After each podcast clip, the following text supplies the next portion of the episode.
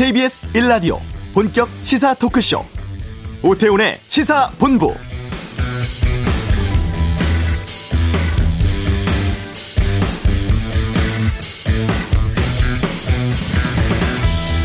네, 김부겸 총리 후보자에 대한 인사청문회 이틀째 이어지고 있습니다. 첫날엔 통합과 반성 강조하면서 차량 과태료 체납에 대해 부끄럽다고 사과하기도 했죠.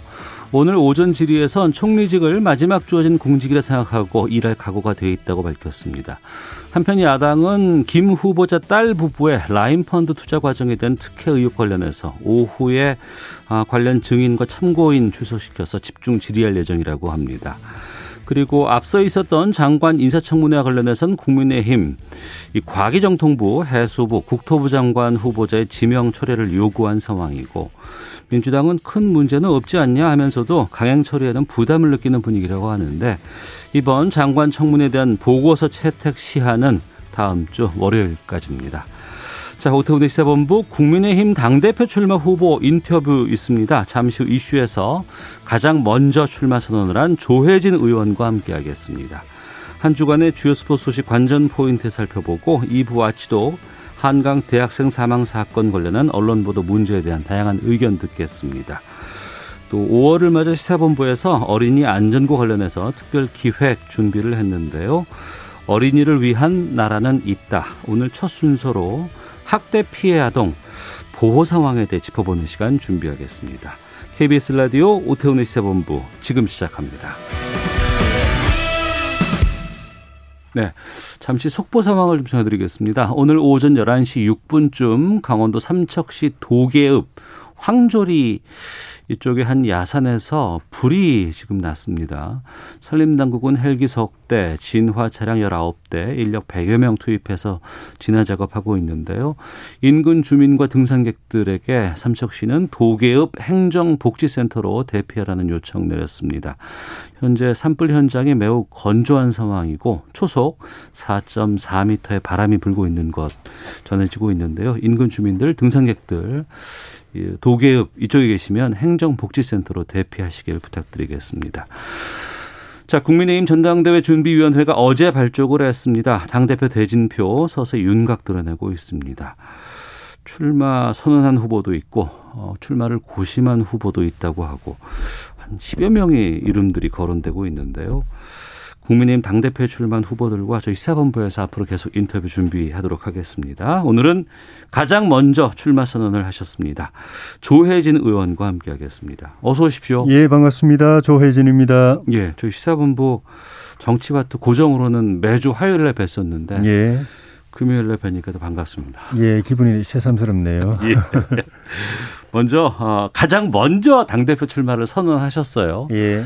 아, 처음이라는 의미도 있겠지만 어, 예. 어, 먼저 나오면 타겟이 될 수도 있을 것 같은데 예. 특별히 가장 먼저 선언하신 이유가 있습니까? 아무도 저를 공격 안 하시니까 타겟이 안 된 것 같아요.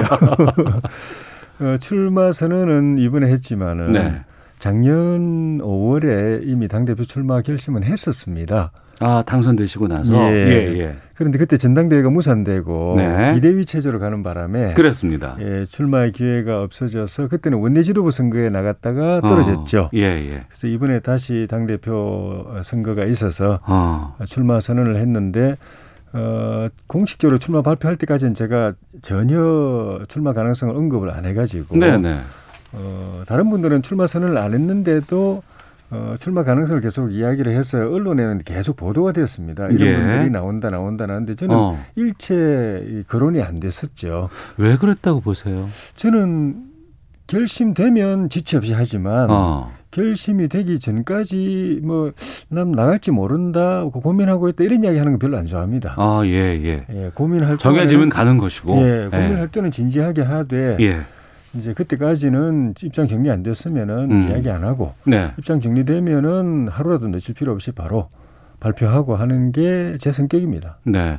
1년 전 당대표 출마 어, 계획을 세우셨을 때와 예. 이번과는 당의 분위기가 상당히 많이 바뀌었습니다. 예. 예. 그때는 다음 대선에 대한 이 이 희망 이런 예. 게 없는 상황이었고 어, 당을 위기에서 구해야 되는 상황이었다고 한다 그러면 예. 예. 어, 지금은 이제 조금 가능성이 가시권에 들어와 있는 상황이어서 예. 어, 무엇보다도 정권 교체를 바라는 강한 민심이 이번 재보선을 통해서 확실히 확인이 돼서 어. 이 민심을 바탕으로 해서 정권 교체에 동참할 정치 세력들을 보수와 중도 어, 개혁 진보까지 다 아울러서 대통합을 해내고 네. 거기에서 후보를 단 한 사람으로 단일화시켜서 뽑아내는 일이 제일 중요한 과제가 됐고 네. 어, 그 일은 뭐 당연히 우리 가장 큰 야당인 에, 우리 국민의힘이 담당할 수밖에 없고 음. 어, 또 구체적으로는 그 국민의힘 당 대표가 네. 그 일을 주도할 수밖에 없는데 음. 어, 그러려고 하면은 국민의힘이 지금보다는 많이 바뀌고 개혁이 돼야 네. 어, 보수뿐만 아니라 중도나 개혁 진보에 있는 사람들도 국민의힘이 주도해서 이렇게 통합하고 단일화하는 것을 인정할 겁니다. 음. 그 역할을 예. 인정할 거라서 그래서 그런 측면에서 어, 제가 두루 봤을 때 그 일을 차질 없이 해낼 어. 제일 적입니다. 예, 제일 예. 준비가 돼 있다. 어. 그렇게 판단이 들어서 결심했습니다. 그런데 나도 그 지금 이 상황에 대해서 말씀하신 것처럼 예. 그 역할을 할 수 있다라고 나오겠다는 분들이 지금 상당히 많은 지금 상황이잖아요. 예. 그건 왜 그렇다고 보세요? 어, 이번 재보선에서 이 정권 심판 민심이 아주 뚜렷하게 확인이 돼 손에 들어오는 민심이 돼서 네네. 네. 어, 내년 정권 심판과 정권 교체 그걸 통한 야권의 승리와 집권 가능성이 이 많이 확인이 됐죠. 네. 그래서 당이 활성화됐고 음. 어, 여기에 자기가 어, 어떤 역할이든 해야 되겠다고 의욕을 가진 분들이 많이 늘어난 예, 예. 당이 활성화된 거죠. 아, 네. 많이 나오시는 건 좋은 의미인가요? 그러면 예, 어. 예, 그렇죠. 그럼 그 와중에도 조혜진 의원이 돼야 된다. 예. 내가 그 리더십의 적임자다. 예. 어떤 걸 말씀하시겠습니까? 그 대통합이나 후보 단일화는 우리 야권이 처음 가보는 길입니다. 음. 이번 서울시장 선거에서 이 작은 규모의 네. 후보 단일화는 경험해봤지만은 음. 그것도 사실 아슬아슬하게 될까 말까 하면서 깨질 듯 깨질 듯 하다가 극적으로 된 거기 때문에 그랬죠. 예, 예. 내년에 대선 판은 그보다도 훨씬 더 큰 판의 후보들도 많고 음. 그거를 다 통합시키고 그또 후보를 또 그중에 한 명만 만들어내려면은 예. 굉장한 경험과 노하우가 있지 어. 않으면은 예. 그냥 뭐 도상으로 그려가지고 머릿속으로 생각해서 되는 일이 아니고 어. 또그 일을 주도하는 당 대표가 예. 어, 다른 후보들이나 정파들이 믿을 수 있는 사람, 그 조율의 기능, 조정 기능, 통합 기능을 중재 기능을 믿을 수 있는 사람이 주도해야 음. 그 일이 참 어, 원만하게 진행이 되는데 네. 믿을 수 있다는 거는 그 사람은 자기 욕심이 없다. 어. 어 그리고 어, 사심이 없는 사람이다. 네.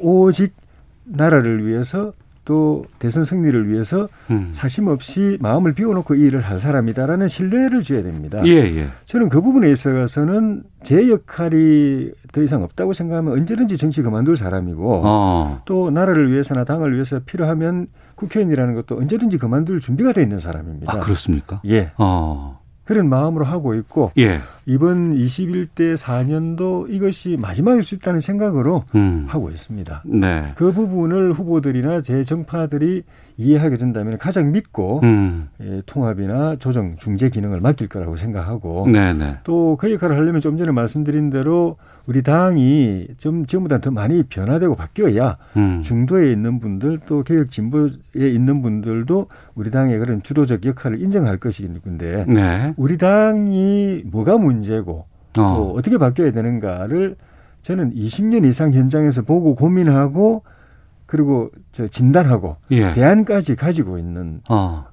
많지 않은 사람, 어떻게 보면 유일한 사람일 수도 있다고 생각합니다. 그, 그 부분을 그럼 바로 여쭤볼게요. 예. 그러니까 국민의힘이 어 국민들을 대표하기 위해선 예. 특히 지금 중도층에 계신 분들 예. 그리고 이번에 서울시장이라든가 부산시장에서 중도가 상당히 힘을 실어줬는데 예. 그분들이 국민의힘을 믿어야 되고 예. 또 신뢰가 있어야 되게 예. 되는 상황이거든요. 예. 어떻게 그분들에게 의미를 부여하시겠습니까? 일단은 이 국민의힘이 기득권 정당이라든가 예. 어, 그이 집단의 성격 이미지를 벗어버리고 어. 이 당은 나라를 위해서 헌신하는 당이다. 예. 국민을 위해서 봉사하는 당이다.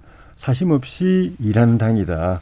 그 중에서도 또 중산층이라든가 음. 서민, 빈민 또 사회적 예, 예. 약자 같이 어려운 사람들을 늘 걱정하면서 도와주려고 노력하는 당이다라는 믿음이 빨리 회복이 돼야 됩니다. 어. 그리고 그것이 제가 당 대표가 되면은 우선적으로 해야 될 과제고 예. 그런 측면에서는 제가 어뭐 일반 국민들은 잘 모르시지만은 국회의원 된 거 말고는 음. 어릴 때부터 어, 바닥의 삶을 바닥의 인생을 살아왔기 때문에 그런 분들의 애환과 또 아픔을 제일 잘 알고 아. 또뭘 필요로 하고 어떻게 예. 도와드려야 되는지를 가장 잘 아는 사람이고 아. 예, 예. 저 같은 사람이 당 대표가 되면 당의 정체성이 아. 그쪽으로 가게 돼 있고 예. 또 바라보는 국민들도 또 다르게 아. 보게 될 것이고 에, 제가 되면은 우리 당을 이 국익 우선, 아. 국민 우선으로 가려고 생각합니다. 예. 그러니까 보수라는 이념도 중요하지만은 음. 나라에 도움되고 국민에 도움되는 게 제일 중요하다. 네. 그래서 나라와 국민에게 도움되는 거라고 하면은 꼭 보수적인 게 아니라도 중도나 진보 쪽의 정책이라도 가감 없이 받아들일 버려야 되고 제가 그렇게 할 생각입니다. 알겠습니다. 네. 아무래도 당을 이끄는 두 축이라고 하면 당 대표, 원내 대표가 아닌가 싶은데 예. 먼저 김기현 원내 대표가 당선이 됐어요. 예. 그런데 다들 어 김기현 원내대표는 울산 출신이니까 예. PK고 예. 그러면은 당 대표는 뭐 수도권이라든가 다른 지역에서 나와야 되는 게 아니냐 뭐 예. 이런 또 분석들을 나오던데 여기에 대해서는 어떤 입장이세요? 그것도 생각해 볼 수 있는 요소 중에 하나인데 예. 그런데 그런 그 이슈는 이번뿐만이 아니고 음. 저희 당의 역대 전당대회 때마다 한 번도 빠짐없이 나왔던 이슈입니다. 네네. 네. 그런데 그때마다 우리 당원들이나 국민들이 당 대표를 뽑는 선택의 기준으로 제일 우선적으로 생각한 거는 음. 그때 그 상황에서 당 대표가 해야 될 역할과 책무 네. 그것을 가장 잘 해낼 그런 비전이나 경륜이나 음. 그 실천력 있는 사람이 누구냐를 제일 우선적으로 보고 늘 뽑았습니다. 네. 그 다음에 무슨 지역 안배라든가 뭐 선수 어. 안배라든가 이런 걸 참고 사항으로 고, 고, 고려했을 수는 있지만은 예, 예. 그걸 먼저 내세워 가지고 영남을 찍을까 비영남을 찍을까 이렇게 해서 투표한 예는 제가 기억 이 그제 기억으로는 없고 음. 또 영남을 뽑았더니 당이 좀 잘 안 됐다라든가 네네. 비영남을 뽑았더니 당이 잘 됐다라든가 이런 어. 예도 없습니다. 어. 최근에 예를 들면 20대 국회 4년 동안은 우리 당이 계속 연전 연패하면서 완전히 땅 바닥까지 내려간 우리 당의 역사에서 최악의 상태였는데 그때는 오히려 당 대표나 이저 비대위원장이 음. 대부분 저 비영남 출신이었습니다. 네. 비영남군 출 영남을 별로 안 뽑고 음. 비영남 출신을 대부분 다 세웠는데도 당은 그 모양이었거든요. 네. 그래 이건 당원들이 제일 잘 압니다. 어. 예. 하지만 그 지역적인 어떤 그 표심이라든가 이 네. 부분에 네. 기대해서 국민의힘이 커온 것도 사실 아닌가요? 어, 어쨌든 우리 지역 그러니까 영남 지역 제가 이 지역구가 있는 이 저희 지역을 포함해서 영남 지역 유권자들이 우리 당을 오랫동안 네. 변함없이 지지를 해왔고 어. 수도권이나 다른 지역에서 흔들릴 때도 네. 지지를 해온 것이 당이 해체되지 않고 어. 소멸되지 않고 지금까지 버텨오고 예. 또 그걸 근거로 해서 수도권이나 다른 지역을 좀 더 외연을 확장할 수 있는 시도를 할 수 있는 든든한 버팀목이 된 건 사실이죠. 음. 그런데 영남 지역의 우리 지지자들도 네. 우리 당이 영남 지역의 정당으로 머물기를 원하지 않습니다. 음. 영남에서 이렇게 밀어줄 때 네. 수도권에 더 외연을 확대하고 충청, 중부, 호남에도 더 외연을 확대해서 전국적으로 지지 기반을 가지고 있는 음. 전체 국민의 지지 기반을 가지고 있는 정당이 되기를 바라는 것이 영남의 지지자들도 똑같은 마음입니다. 알겠습니다. 자, 그러면 뭐 정치 상황에 대해서 좀 여쭤보도록 하겠습니다. 예. 지금 이번 주 다 지금 인사청문회 전국이었거든요. 예. 오늘까지 이제 총리 후보자에 대한 인사청문회도 진행이 됐는데 예. 이 상황은 어떻게 보고 계세요? 어, 막 이제 임기 1년 남겨놓고 인사를 하다 보니까 음.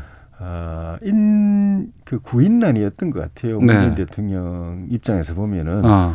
어, 인사청문회도 어렵고, 또 남은 기간은 사실 국정 동력이 제일 떨어질 때 네. 대통령이나 장관이나 제일 힘이 없을 때 음. 남은 그 한 1년 안 되는 기간 그 하는 거라서 네, 네. 구인난이어서 그런지 모르겠는데 그동안 국민들을 실망시켰던 여러 가지 흠결들이 그 어, 장관 후보자들 또 총리 후보자에게 많이 발견이 돼서 음. 어, 우리 야당도 흔쾌하게 동의해주기가 어렵고 네. 또 대통령도 이런 흠결이 발견된 후보자들을 다 임명하는 것이 부담스러운 음. 그런 상황이 돼서 어, 총리 후보자 저, 공, 저 인사청문회까지 끝나고 최종적으로 어, 대통령께서 뭐 결정을 하시겠지만은 총리 예. 후보자는 당에서 이제 국회에서 표결까지 해야 되죠. 예. 우리 당의 입장은 장관 후보자 중에 세 분은 이거는 동의 못 해준다. 어. 그래 돼 있는데 대통령께서 지금까지는 야당이 반대해도 뭐 다 강행하셔서 예, 예. 야당 동의 없는 이 후보자 임명이 한 스물여덟 분 가량 됐는데 어. 이번에 다 하시게 되면 서른 분을 넘게 되는데 예. 부담이 될 겁니다. 어. 근데 또 그걸 또 어, 다 임명 안 해도 또 레임덕이라는 그런 또 그 부담이 있을 것이고 음. 고심이 될 텐데 그냥 상식적으로 판단하면은 어쨌든 세 명을 다 아, 임명하기는 쉽지가 않을 거다. 뭔가 어. 절충점을 찾지 않겠는가 하는 그런 전망을 하게 됩니다. 세 곳이라고 하면 과기부, 국토부, 이제 해양수산부, 해양수산부 예. 아, 이 세 분 중에 일정 정도 절충이 필요할 것이다. 예. 알겠습니다. 자 그리고 김종인 전 비대위원장. 예. 밖에서 계속해서 지금 국민의힘에 대해서 얘기를 지금 하고 계시거든요. 예. 이건 어떻게 보고 계세요? 어, 그 표현에 있어서 좀 거북한 표현 같은 건 있을 수가 있는데 네. 그 지적 자체는 틀린 지적이 아닙니다. 아, 그래요? 우리 당은 뭐 그, 그 김종인 비대위원장의 시각뿐만 아니라 음. 국민들이 보는 시각도 네. 우리 당은 지금 만족스러운 수준이 아닙니다. 어. 더 바, 바뀌어야 되고 더 개혁돼야 되고 예.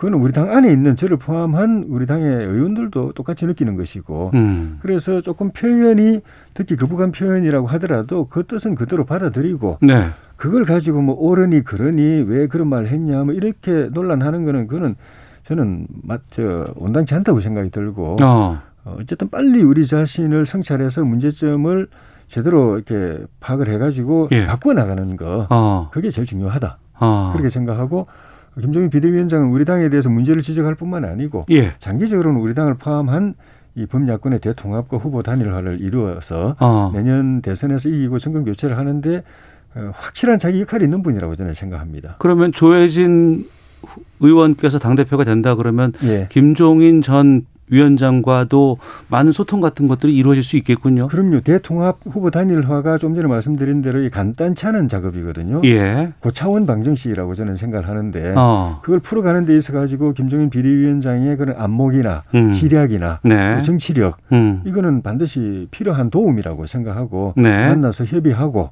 그래서 그게 다 이루어지고 나면 나중에 결국 최종적으로 선거를 운동을 할 때도 네네. 이분이 또 선거 운동 앞부 앞에 앞장서서 또 이끌어가는 그런 역할도 음. 저는 모시고 올 생각입니다. 그 말씀은 3월 내년 3월 대선에 예. 국민의힘의 후보가 있을 수도 있겠지만 예. 그걸 뛰어넘는 범야권의 대선 후보를 만들겠다라는 목표가 서 계신 것 같아요. 예, 당연하죠. 어. 예. 그러니까 그 후보들이 다 국민의힘 안에 들어와서 한 번의 경선으로 단일을 하게 되면 안전하고. 예. 근데 그게 안 되면 저희 당 후보를 뽑아놓고 밖에 있는 분들하고 두 번, 두 2단계 아. 예, 단일화 경선을 해서 최종 후보를 하나로 통일시키는 것. 예. 그 과정이 또 있을 수밖에 없죠. 아, 그렇군요. 예. 지금 야권의 대권 주자 지금 가장 선두에 달리고 있는 음, 인물이라고 한다 그러면 윤석열 전 검찰총장입니다. 예. 윤 전 총장은 어떻게 보고 계세요? 어, 이분의 존재 때문에 사실은 네. 장, 아까 말씀드린 작년 5월만 하더라도 우리 당을 포함한 범야권의 이 내년 대선 승리 가능성, 정권 교체 가능성이 거의 제로에 가까워 가지고 다 그냥 낙담한 상태에 빠져 있었는데 이분의 네. 존재 덕분에 그 가능성이 다시 살아난 거거든요. 음. 이분이 그 총장으로 계실 때 또 총장 그만두고 정치 가능성이 생겼을 때, 네. 또 출마 가능성이 생겼을 때 이, 이 내년 그 대선 승리 가능성이 굉장히 높아진 거죠. 어. 그래서 이분은 그 존재 자체로서 범야권의 내년 그 정권 교체 대선 승리 집권의 중요한 자산이고 동력이다. 예. 근데 그분이 최종적으로 나중에 이 내년 대선을 이끌어갈 후보로까지 단일 후보로까지 될 것이냐 어. 하는 거는 이제 이제부터 진행되는 과정에서 예, 예. 이분이 어떻게 경쟁력을 발휘하고 어. 검증을 통과하고 예. 통합력을 발휘할 것인가 어. 지금 가지고 있는 국민의 지지를 어떻게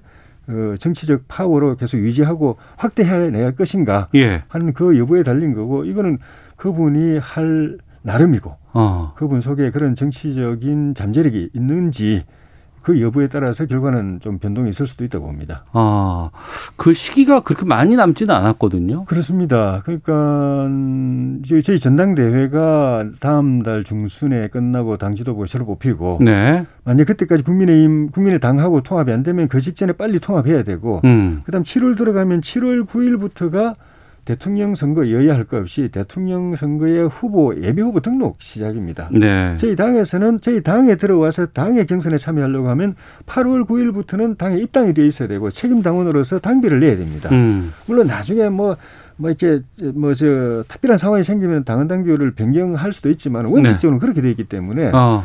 어, 윤석열 전 총장은 6월 중에나 내지도 7월 초에는 정치를 할지 말지 음. 대선에 참여할지 말지 네. 더 나아가서 할 수 있다면은 어, 국민의힘에 들어올지 말지 아니면 바깥에 있다가 단일화 경선에 참여할지 그 입장을 이제 정리해내야 되는 거죠. 음.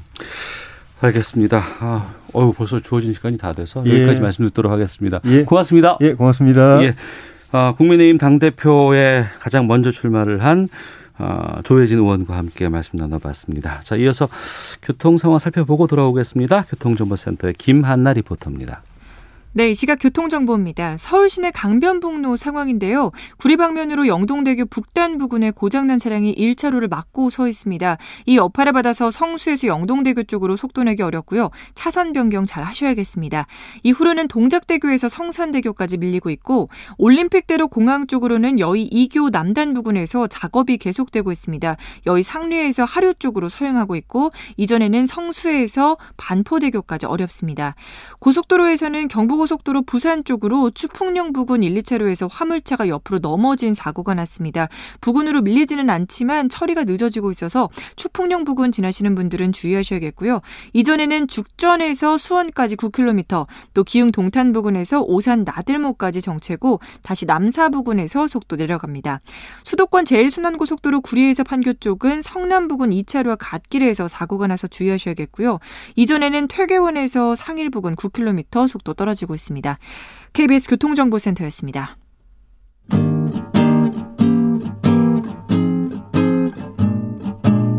KBS 1라디오 오태훈의 시사본부 여러분의 참여로 더욱 풍성해집니다. 방송에 참여하고 싶으신 분은 문자 9730번으로 의견 보내주세요. 짧은 문자는 50원, 긴 문자는 100원의 정보 이용료가 붙습니다. 애플리케이션 콩과 마이케이는 무료고요. 시사본부는 팟캐스트와 콩, KBS 홈페이지를 통해 언제나 다시 들으실 수 있습니다. 많은 참여 부탁드려요. 네, 12시 43분 됐습니다. 한 주간의 스포츠 소식을 정리하는 관전 포인트 시간입니다. 최동호 스포츠 평론가 나오셨습니다. 어서 오세요. 예, 안녕하세요. 예. 자, 오늘 아침에 어, 유현진 선수 등판 경기가 있었습니다. 예. 2승을 달성을 했는데 점수는 좀, 좀 줬어요, 꽤. 어, 오늘 경기에서는 뭐 이 토론토 타자들의 도움을 받았다. 이렇게 보는 게 정확하게 맞죠? 예. 어, 먼저 그 지난달 26일에 그 템파베이전에서 예, 엉덩이 그 근육통 때문에 자진 강판 했었죠. 근데 예. 그리고 예. 어, 부상자 명단에 올라갔다. 이렇게 음. 말씀을 드렸는데 네. 어, 템파베이전 이후 11일 만에 이제 마운드에 다시 선 거고요. 음. 오늘 상대가 이제 오클랜드였었는데 오클랜드 상대로 5이닝 4실점 했고요. 5이닝 4실점. 4실점. 예. 그런데 이 토론토 타선의 도움을 받아서 시즌 2승 올렸다 이렇게 볼 수 있습니다. 어. 아, 처음에 불안했죠. 1회 선두 타자에게 홈런 예. 맞았습니다. 그리고 3회 이제 3실점 했고요. 아, 그런데 다행히 토론토가 9대 4로 앞선 6회 마운드에서 내려왔는데 음. 아, 토론토가 10대 4로 이기면서 승리 투수가 됐습니다. 5이닝 동안 홈런 한 개 포함해서 아, 피안타 6개, 예. 탈삼진 6개를 기록했고요. 평균 자책점 음. 3.31로 올라갔습니다. 투구에서 보니까 뭐가 좀 문제가 좀 있어 보이, 보여요? 아니면은 어때요? 좀 컨디션이? 오늘은 어, 직구가 스피드가 안 나왔죠. 음. 예, 직구 최고 구속이 146km 정도였었거든요. 네네. 근데 이 볼 스피드만 보면은 이게 정상적인 컨디션이었을 때보다는 한 2, 3km 정도 음. 볼 스피드가 안 나온 거고. 네네. 예, 그럼에도 불구하고 이제 체인지업하고 컷 패스트볼, 커브 등이 있었기 때문에 버텼는데 어. 투수는 모든 투수는 다 똑같습니다. 슬라이더가 아무리 좋고 네. 커브가 아무리 조, 좋아도 어. 기본적으로 이 직구의 그 예리함이 떨어지면 어. 얻어맞게 돼 있죠. 그러니까 몸에 아, 덜 올라왔다 이렇게 이해할 수밖에 없겠군요. 오늘 직구 시속이 좀 떨어지 떨어졌다는 거를 보면은 좀 어. 완전히 100% 자기 컨디션은 아니다 이렇게 볼 수 있겠죠. 열 하루 만에 등판을 했으니까 예. 뭐 다음 경기에는 좀 기대를 해보도록 하고요. 그리고 유현진 선수 말고도 양현종 선수 예. 지난번에 참 잘 던졌고 이번에 선발로 이제 나왔어요. 예. 근데 꽤 잘 던졌어요. 아, 무슨 스트라이크를 그렇게 많이 잡아요? 강렬한 인상을 네. 남겼죠. 네. 어제 어, 일단 이게 양현종 선수가 이제 꿈을 이뤘습니다. 네. 메이저리그에서 선발로 등판한 거였었거든요. 예, 예. 미네소타를 상대로 해서 3과 3분의 1이닝 1실점이 했습니다. 네. 이 3과 3분의 1이닝 1실점이면 선발 투수로서 평범하다. 그게 내세울 만한 기록은 아니에요. 그건 아니죠. 네. 자, 그런데 눈에 띄는 게 말씀하신 탈삼진. 어. 탈삼진은 무려 8개였거든요. 그러니까요. 3과 3분의 1 이닝이면은 아웃 카운트가 모두 10개죠. 그렇죠. 예, 예. 그렇죠. 예. 10개 중에 10개 중에 8개가 8개, 삼진. 아, 삼진 다 잡은 겁니다. 어. 어, 그래서 이, 이 어제 이 삼진 능력을 보고서 모두들 다 깜짝 음. 놀랬죠. 네. 어, 이, 이 그러니까 선발 투수로서는 최소한 5이닝, 6이닝은 최소한 던져줘야지 이게 일종의 선발 투수의 의무이기도 한데 또 그래야 또 승리가 나오니까 예, 그 예. 그 많은 이닝을 던지지 못했다는 것은 실패로 봐야 되겠지만 그럼에도 불구하고 왜 교체가 된 거예요? 어, 그, 무사 말루까지 몰렸죠. 예. 이 위기에서 음. 몬테어 감독이 내린 거, 거였었거든요. 음. 아무래도, 어, 경험 많은 투수이긴 하지만 데뷔전이었다는 것을 감안을 했겠고요. 음. 어, 그, 하지만 몬테 감독도 이 볼 투구 내용 자체에 대해서는 뭐 높은 평가를 내렸습니다. 음. 그리고 이 류현진 선수와 마찬가지로 양현종 선수도 150km가 안 되는 그러니까 네. 메이저리그 평균 구속이 한 150, 151km 정도 되거든요. 어. 그러니까 느린 공의 투수들입니다. 그러니까 우리 선수들이 메이저리그로 진출을 하더라도 아무리 잘 단, 잘 던져도 예. 볼 스피드에서는 거기 평균까지 나오기가 쉽지는 않잖아요. 그렇죠. 예, 예. 그런데 살아남을 수 있는 이유. 어. 어, 우리가 이제 흔히 흔히 얘기하는 강속구 투수를 이제 먼저 떠올리는데 볼이 아무리 빨라도 음. 어, 타자들이 여러 번 보게 되면 눈에 익게 되죠. 네. 그러면 이제 볼 배트 중심에 맞게 되는데 음. 중요한 것은 스피드보다는 제구력이다. 네. 제구력은 크게 보면 두 가지로 나눌 수가 있는데 이 홈플레이트를 지나가는 코스 예, 예. 그리고 원하는 곳에 공이 꽂히는 이 지점 어. 위치거든요. 예. 근데 이거를 류현진 선수 같은 경우에는 홈플레이트에서 스트라이크 존 1, 2cm를 가로지르는 음. 이런 정도의 제구력이 된다. 되기 때문에 살아남은 거고 양현종 선수도 어제에 어, 이 체인지업이 기가 막히게 들어왔죠. 네. 이 체인지업은 이 타자들이 이 투수가 던진 공의 시속이 홈플레이트 근처에서 급격하게 줄어드는 공이거든요. 음. 시속이 줄면서 이제 아래로 떨어지는데 보통 한 10km에서 20km 정도의 속도가 확 차이가 나니까 네. 타이밍을 뺏는 거죠. 음. 근데 이 체인지업의 위치와 공 떨어지는 위치와 코스가 메이저리그 타자들이 보기에는 기가 막히게 당할 수밖에 없었다. 네. 그래서 이제 어, 탈삼진은 무려 어, 아웃카운트 10개 가운데 8개를 잡아낸 거죠. 음. 그리고 뭐 김광현 선수도 있고 김하성 선수도 이제 있는데 좀 우리 선수들 좀 잘했으면 좋겠어요. 올해는 정말. 예. 어. 자, 배구 소식 좀 짚어보겠습니다. 대한항공이 신입 감독을 선임을 했는데 34살의 외국인 감독이라고 하는데 34살의 외국인이면 선수로 뛰어야 되지 않나요? 선수로 어, 뛸수 있는데 부상 때문에 어. 은퇴한 이후에 감독으로 변신해서 성공한 감독이거든요. 예.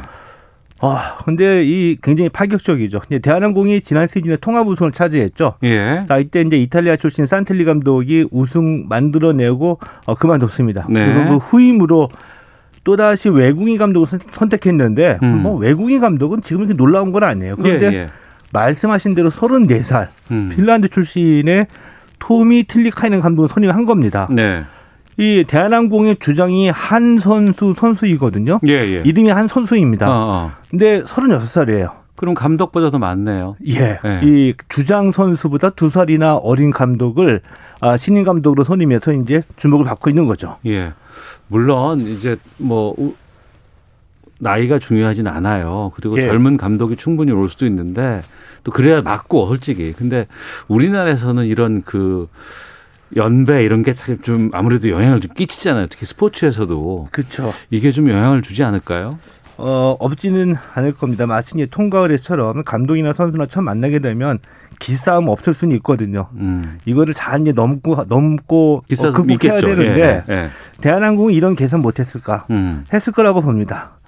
계산하고서 이 어, 틸리카이는 감독을 낙점한 거거든요. 그 왜냐하면 틸리카이는 감독이 어떤 감독인 거예요? 어, 이 허리 부상 때문에 일찌감치 은퇴했고요. 23살 때서부터 지도자 생활을 시작했습니다. 23살에 지도자를 굉장히 했다고요? 일찍 시작을 어, 했죠. 예. 최근 4년간은 이제 일본에서 프로배구팀 감독을 맡았었기 때문에 음. 이런 경력으로 보면 지금까지 틸리타이네 감독은 어느 팀을 가든지 간에 자기보다 나이 많은 선수들이 있었겠죠. 그렇겠네요. 23살 때부터 지도자 생활을 했다고 하니까 이런 예. 나이 많은 선수들을 다루는 그런 경험들이 많이 있었겠네요. 그 과정을 계속 해온 감독입니다. 네, 네, 아, 때문에 네. 우리가 흔히 얘기하는 그 형님 리더십의 전형을 보여주, 보여주지 않을까 음. 예상을 하고 있는데 저는 정말 궁금한 게 예. 대한항공이 지난 시즌에 통합 우승을 차지했잖아요. 예, 예. 이 우승팀을 맡아서 34살 외국인 감독이 어. 다음 시즌에 어떤 모습을 보여줄까? 역시 통합 우승을 해야 될 거 아니에요. 그러니까 기대하는 건 당연히 그런 거 아니겠습니까? 가장 그게 좀 궁금해집니다. 어, 그렇겠네요. 좀 보겠습니다. 자, 그리고 프로농구 챔피언 결정전이 지금 한창 진행 중인데 KGC 인삼공사 돌풍이 거세다고요? 예, 이, 이 챔피언 결정전에서 이제 KGC 인삼공사가 정규리그 우승팀인 KCC에 2연승을 거뒀거든요. 잠깐만요. KGC 인삼공사인 거죠? 예. 네. KGC 인삼공사가 이제 2연승을 거뒀는데 음. 챔피언 결정전이 7전 4선승제니까 네네. KGC 인삼공사가 상당히 유리한 고지를 이제 점령을 했다라고 볼 수가 있고요. 음. 아, 근데 이 KGC 인삼공사가 왜 돌풍이냐 하면은 네. 플레이오프 6강전에서 3연승으로 4강전에 올라갔어요. 어. 4강전에서도 3연승으로 챔피언 결정전에 올라갔고요. 그럼 플레이오프에서도 한 번도 안 졌네요, 지금까지. 예. 예 그래서 예. 플레이오프 이 포스트 시즌에서만 8연승인데 어. 이 8연승은 어, 역대 포스트 시즌 최다 연승 타이 기록이고요. 예. 아, 그래서 오늘 3차전이 열리게 되는데 이 우승의 향방과는 별개로 음. KGC 어, 인삼공사가 9연승을 이뤄내느냐 네. 이게 이제 또 관심을 모으고 있는 거죠. 네. KGC 인삼공사의 감독은 김승기 그리고 KCC는 전창진 감독인데 이 두 감독 간의 인연이 좀 특별하다고요? 예. 이 경기가 끝나면 예. 이제 서로 서로 격려하는 예의를 갖추기 위해서 두 양 팀의 감독이 악수를 하거든요. 그렇죠, 그렇죠. 예. 그렇죠. 근데 이 김승기 감독이 음. 전천진 감독하고 악수하는 모습을 보면 네. 항상 허리를 숙이고 상당히 겸손한 태도를 취해요. 그러면 전창진 감독이 훨씬 선배인가요? 선배거나 이제 그런데 네. 스승이라고 볼 수가 있어요. 오늘날의 김승기 감독을 만들어준 장본인이다 이렇게 볼 수 있죠. 아 그래요, 주인공이었구나. 예, 왜냐하면은 이 김승기 이 감독이 선수였을 때. 네. 이제 지도 감독으로 지도를 했고요. 음. 어, 상당히 이제 그 챙겨줬는데 네. 은퇴하자마자 코치로 데뷔를 시킨 장본인이거든요. 어. 이게 이제 그 TV에서 코치로 데뷔시켰는데 전찬진 감독이 KT하고 KGC 인상공사로 팀을 옮길 때마다 네. 항상 김승기 감독을 데리고 갔습니다. 코치로. 음. 어. 그러니까 전창진 사단의 1인자다 이렇게 볼 수 있거든요. 예, 예. 제자가 먼저 챔피언 결정전에서 2연승을 올린 겁니다. 음. 오늘 3차전 열리게 되는데 네. 오늘 경기 어떻게 될지 궁금해지죠. 어. 아무래도 이제 프로 이제 이런 그 스포츠에서는 예. 참 냉혹하다고 하죠. 냉정하다고 하죠. 승부의 세계는. 근데 그럼에도 불구하고 또 한편으로는 이렇게 우리가 뭐 선수라든가 풀 인력 풀이 그렇게 많지는 않아서 한 번 건너가면 다 아는 거고 그렇죠. 선후배고 뭐 이렇지 않나요? 좀 영향이 있지는 않을까요? 그 중에서도 어. 이제 특별한 관계니까 말씀을 드리는 건데 네. 다 안다는 얘기는 음. 이게 참 재밌게도 두 가지로 분류가 되거든요. 네. 특히 친했던 사람, 어. 특히 존경했던 사람도 있을 수도 있겠고요. 네. 어, 현역 시절이나 코치 생활 때 고생 나에게 고생을 많이 시킨 아, 악연인 사람도 있겠죠. 그럴 때는 좀 마음가짐이 달라지겠죠. 알겠습니다. 자, 관전 포인트 최동호 평론가와 함께했습니다. 고맙습니다. 네, 고맙습니다. 잠시 2부 와치독에서는 한강 대학생 사망 사건, 삼성 상속세에 대한 언론 보도 분석해 보겠습니다. 자, 그리고 연속 기획 어린이 안전한 대한민국 첫 번째 시간 준비되어 있습니다. 2부로 가겠습니다.